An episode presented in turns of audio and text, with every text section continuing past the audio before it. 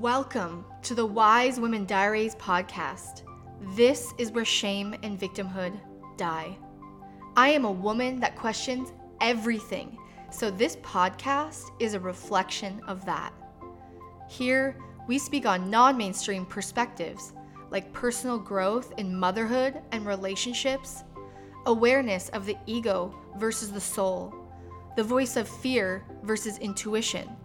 We discuss what it looks like to step into your power and step out of the medical paradigm.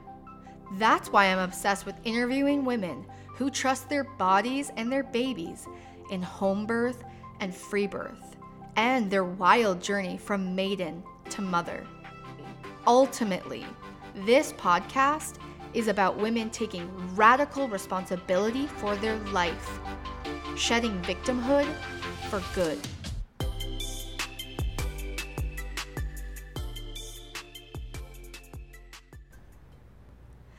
Honestly, I probably have an aha moment per day.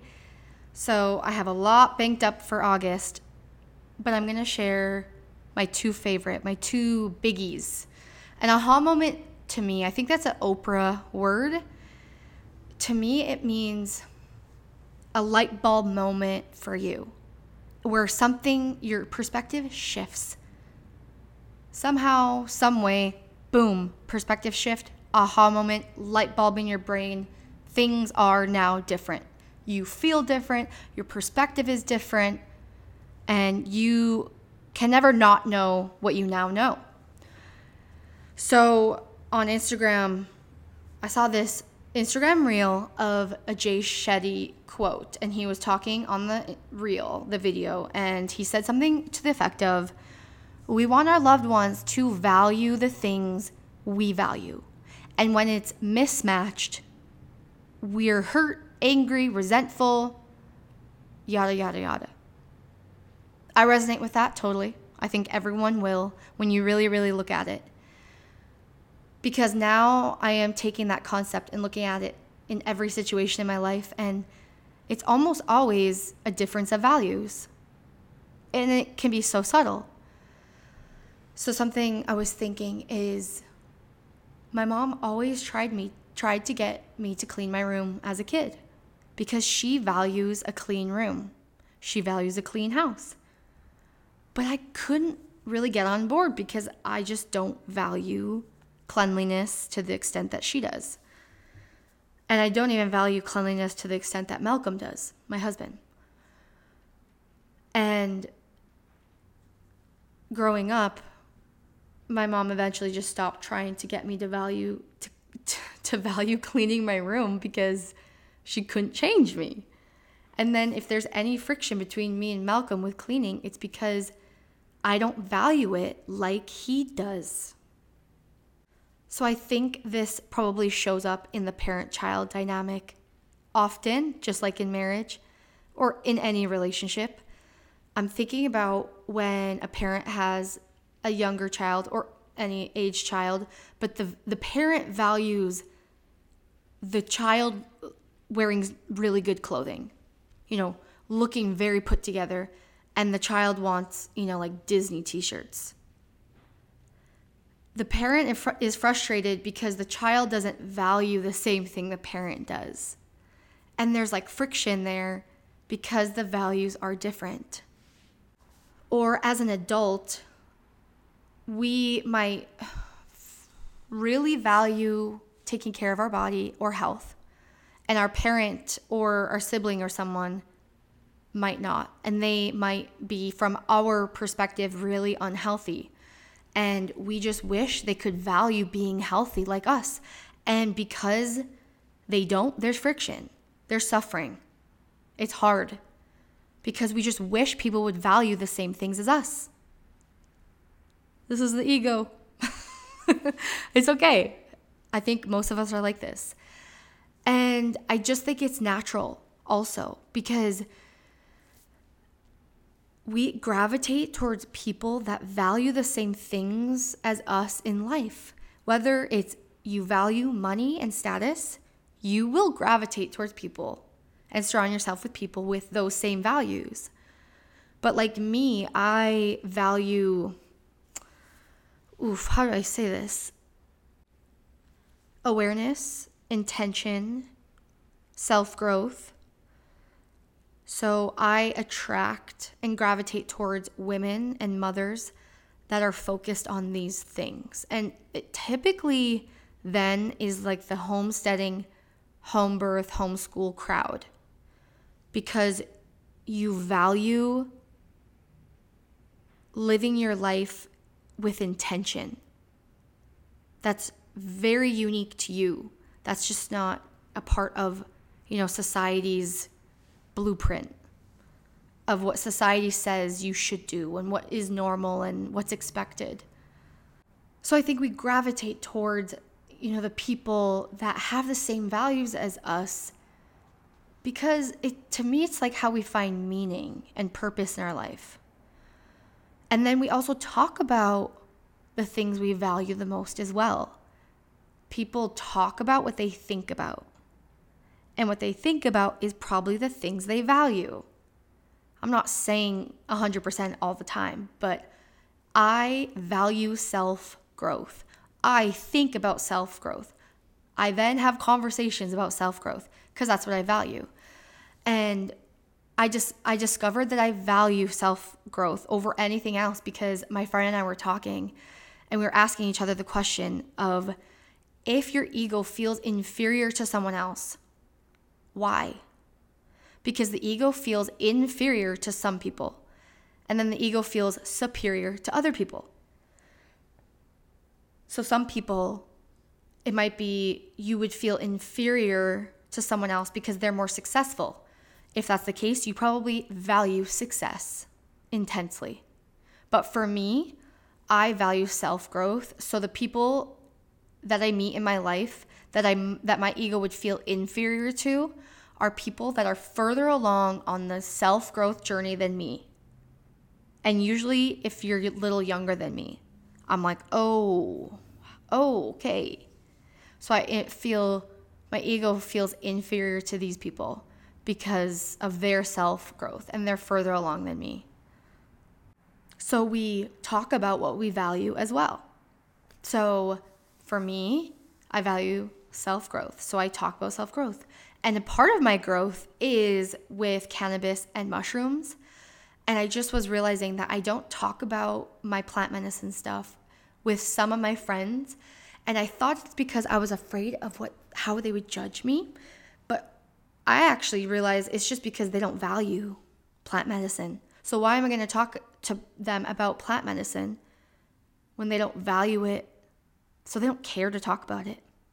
They're just like, eh, and we're all like that about certain topics, right? If your spouse is really into the stock market and talks so passionately about the stock market, you wish you could be excited. You wish you could be just so lit up by it because they are.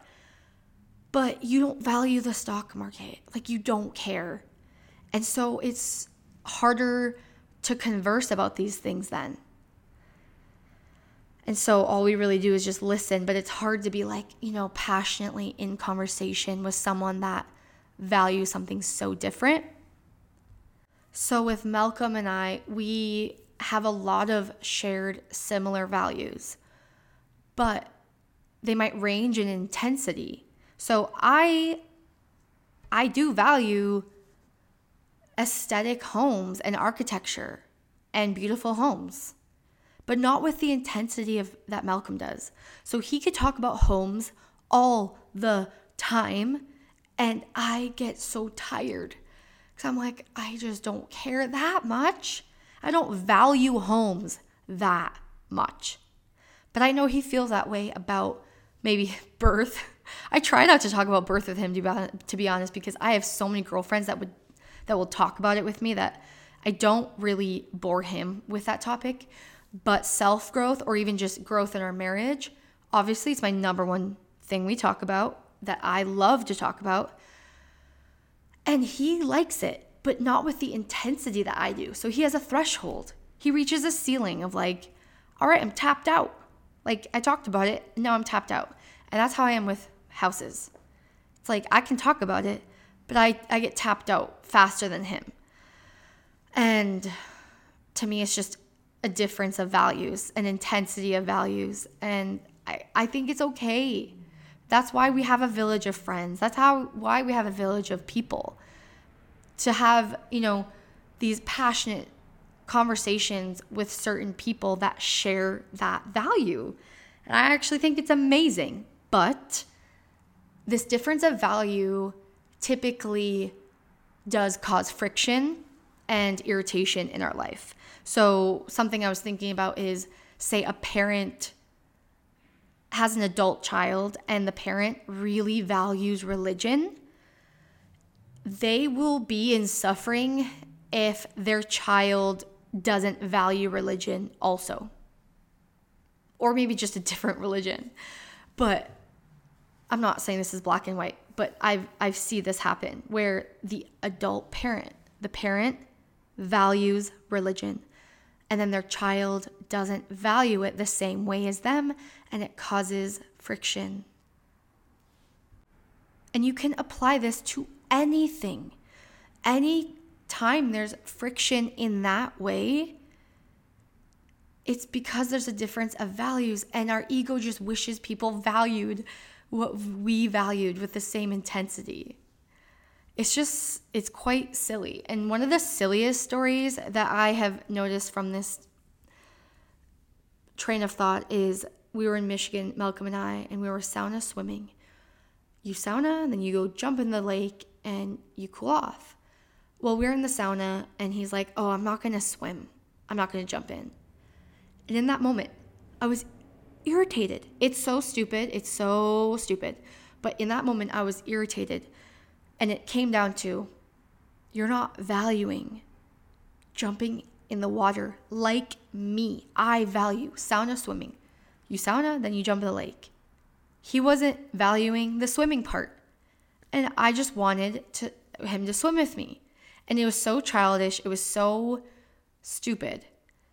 But that's a little moment where I wanted him to value the exact same thing as me in the exact same moment.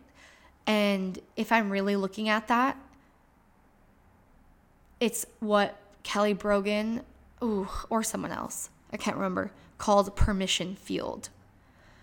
How big of a permission field can you give your child to be who they are? How big of a permission field can you give your spouse to be who they are? Ultimately, I think it's that, but it's also that you want the other person to value what you value. Another small way it can show up is if you value being on time, you probably will be rubbed the wrong way by someone that's chronically late because they don't value being on time. So your values are different and it's irritating. Or you can be on a trip with some friends and some of the friends don't want to eat out at these foodie restaurants because they don't care about food, but you care about food. Like you live to eat and they eat to live. And so it, it can cause friction if you're on a trip and they want to eat at these dingy places because they don't care about food, but you care about food. Different values. So sometimes it's just so silly, but then in other moments, it feels really big. So for me, victimhood is a big one, right? Like there's certain friendships that I have kind of walked slowly away from because they value being a victim and I don't. I value taking responsibility. So sometimes it can be massive. When I'm with someone that values being a victim, that values blaming, it feels like a huge misalignment. It feels really heavy. I think it's very natural to gravitate towards people that value the same things you do. And there's nothing wrong with that. But, you know, in the same breath, it's such a beautiful practice to love and support people that are very differently than you. Because ultimately, I just kind of think this value thing is the ego, obviously, because it's it wants people to be like us and it wants people to think like like us or believe like us or talk about the same topics as us. We want people to value the same things we value because the ego thinks it's right. And it says, I value this thing and you should too because it's right. You know, so obviously this is an ego thing, but I think it's a very natural thing because it is an ego thing. But when you really look at it from a soul perspective, the soul has unconditional love for people that are different, unconditional love, and a huge permission field for people to be fully themselves. And you don't have to change them. You don't have have to have them like you. You don't have to have them change and be more like you because you're right. No, like, you know, that's it's very clear that the soul is just unconditionally accepting and it doesn't need someone to change to be at peace. But we're human and we're having this human life and we have human relationships. So that's why this aha moment to me was a pretty big one because that that irritation or that that resentment or just friction ultimately I think mainly comes down to someone valuing something differently than you. It's quite simple. Another thing with this value conversation is that the truth is that we make time for the things we value.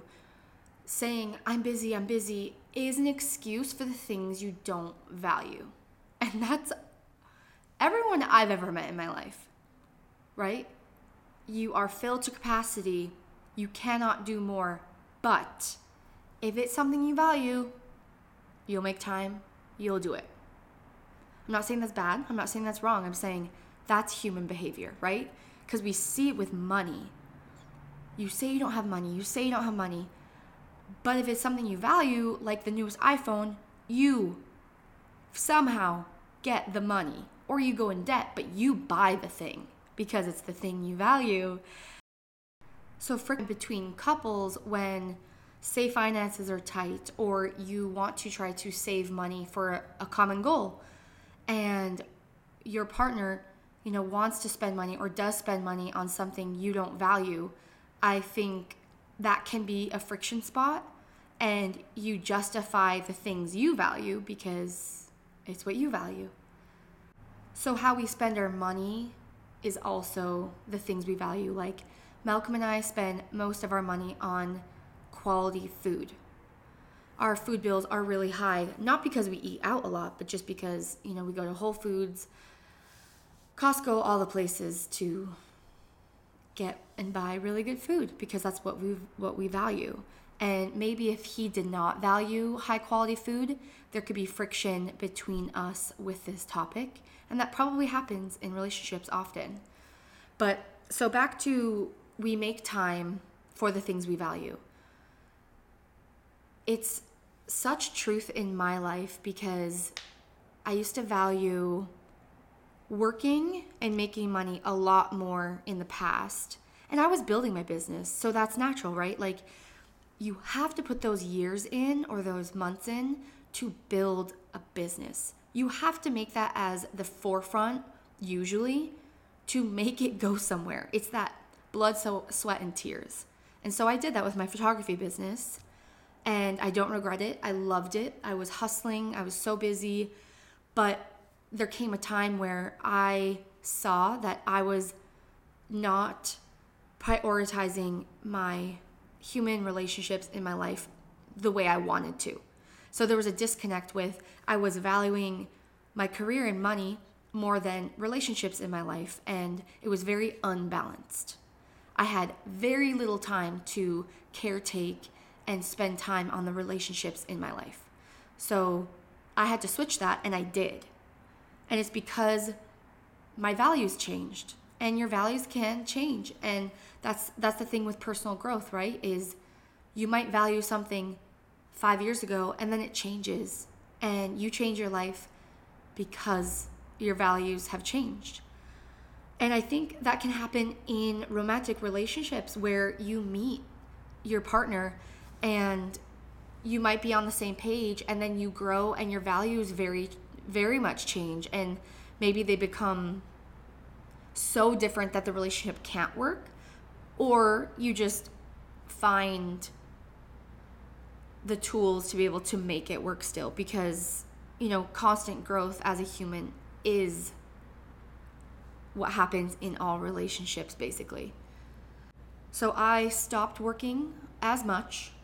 I put in boundaries. I brought in balance between work life and i'm so much more happy because i now value investing in relationships more than my work. And it's because I probably always reflect on what I will feel on my deathbed. Honestly, this is what I do all the time is if I'm on my deathbed, am I going to be saying, "Oh, I'm so happy I worked that much?"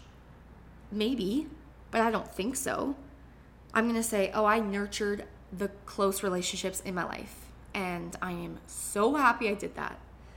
Because relationships is connection. And I think connection, human connection, is everything.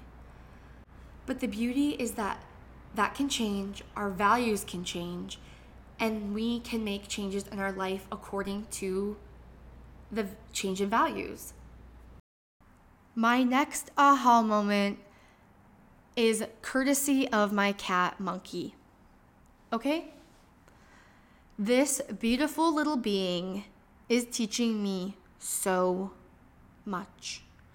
So I think because it's summer in Phoenix and it's, you know, so, so, so hot out, he doesn't go outside often. And he has becoming, he is becoming way more high emotional needs this summer. I don't know if it's going to be, you know, static like that. I don't know if it's just right now in time. I don't know. All I know is his emotional needs are so high, and he meows all day for touch. If I'm gone for five hours and I enter my house, he finds me and I'm like, say, peeing in the bathroom. He finds me and is purring on me and meowing and meowing because he missed me so much. And he's like, I need touch. So I cannot sit at the dinner table without him, you know, standing in front of my face and meowing and saying, Touch me. I can't sit on the couch or the chair without him laying on my chest and being like, pay attention to me, love me. And it was feeling so irritating for two months. I'm like, this is all consuming, this is all encompassing, this is so intense. And what I realized is I only want to love him when it's convenient for me. You know, when I'm trying to make a, a dinner, it's not convenient for me. It's inconvenient. No, I, I can't touch you. I can't give you love. I can't give you emotional needs. I can't sit in presence with you because I have to cook this meal. And it's all day, right? Like it's so inconvenient for me all day. And then just in the evening, it's convenient for me. So then I will pet him. He can cuddle with me. And so he gets his cuddles based on convenience for me and my schedule. I'm not saying that I should drop everything always for Monkey, you know, 24 7. I'm not saying that, but balance, you know, is key. And it's like, he's just a cat, but he's also a sovereign being from God. He does deserve love, and he's just trying to give me presence and love. He's just sharing his gifts with me and I'm denying him. I'm denying love. I'm denying presence from him. So it's been a sobering reflection point to see that when I give him love and presence, when it's convenient for me, that's conditional love. Full stop. That's conditional love. So then I reflect with Malcolm how often Am I giving love or showing support when it's convenient for me? How often am I showing love or giving support when it's inconvenient for me? And then I really think about the child parent dynamic and how that with a baby in middle of the night crying that's very inconvenient. That's why it's very hard to show up and give love because it's so inconvenient. Or with a toddler tantruming in a grocery store it's so inconvenient. So the fuse of the parent is short it's so inconvenient and so it's so hard to show up to that child in that moment because it's not convenient for you. Or say you're trying to work or you're trying to, you know, get a meal done or you're trying to text someone and your kid is just nagging you, you know, for some attention. It's not convenient for you. So it's like, no, no, no, no, later, later, not now, not now, not now. It's inconvenient. So, what does that mean though? It means that we only show up when it's convenient. And that's conditional love. And I think most of us operate in this model. I think this is the truth of humans. I do think there is a human type that is on the other end of the spectrum and is so self sacrificing and can never do anything for themselves that they are always dropping and doing everything for everyone else. But that is a little more rare. I, I because I still think these types of people feel inconvenienced. But then they but then they sh- do it anyways. They show up anyways. It's more about that feeling of being busy and an animal or a child or a husband needing something and you feel like this is not the right time. Like I cannot do this. It's, inconvenient. So then I just think about how narcissistic we are. That we are. And I know we we are, but we are only showing up when we want to. When there's something in it for us. When everything's all sorted out and ah, now I can give presence. When when all the other tasks are done and then it's just like, is that what's more important? All the other tasks are more important than your child, more important than your pet. You know? And of course, balance is the key because some people have to work to have money to support your child. I get that, right? So, thanks to Monkey, I am really learning and reflecting on how I show up in relationships and whether I only show up when it's perfectly convenient for me. And especially with a pet or a baby, they're they're here to give love. They're here to give presence, to help a human sit in presence and bask in love. And if we are denying an infant that presence in middle of the night, or in a grocery store or your cat, like me, you're denying presence and you're denying love. And that's very fascinating.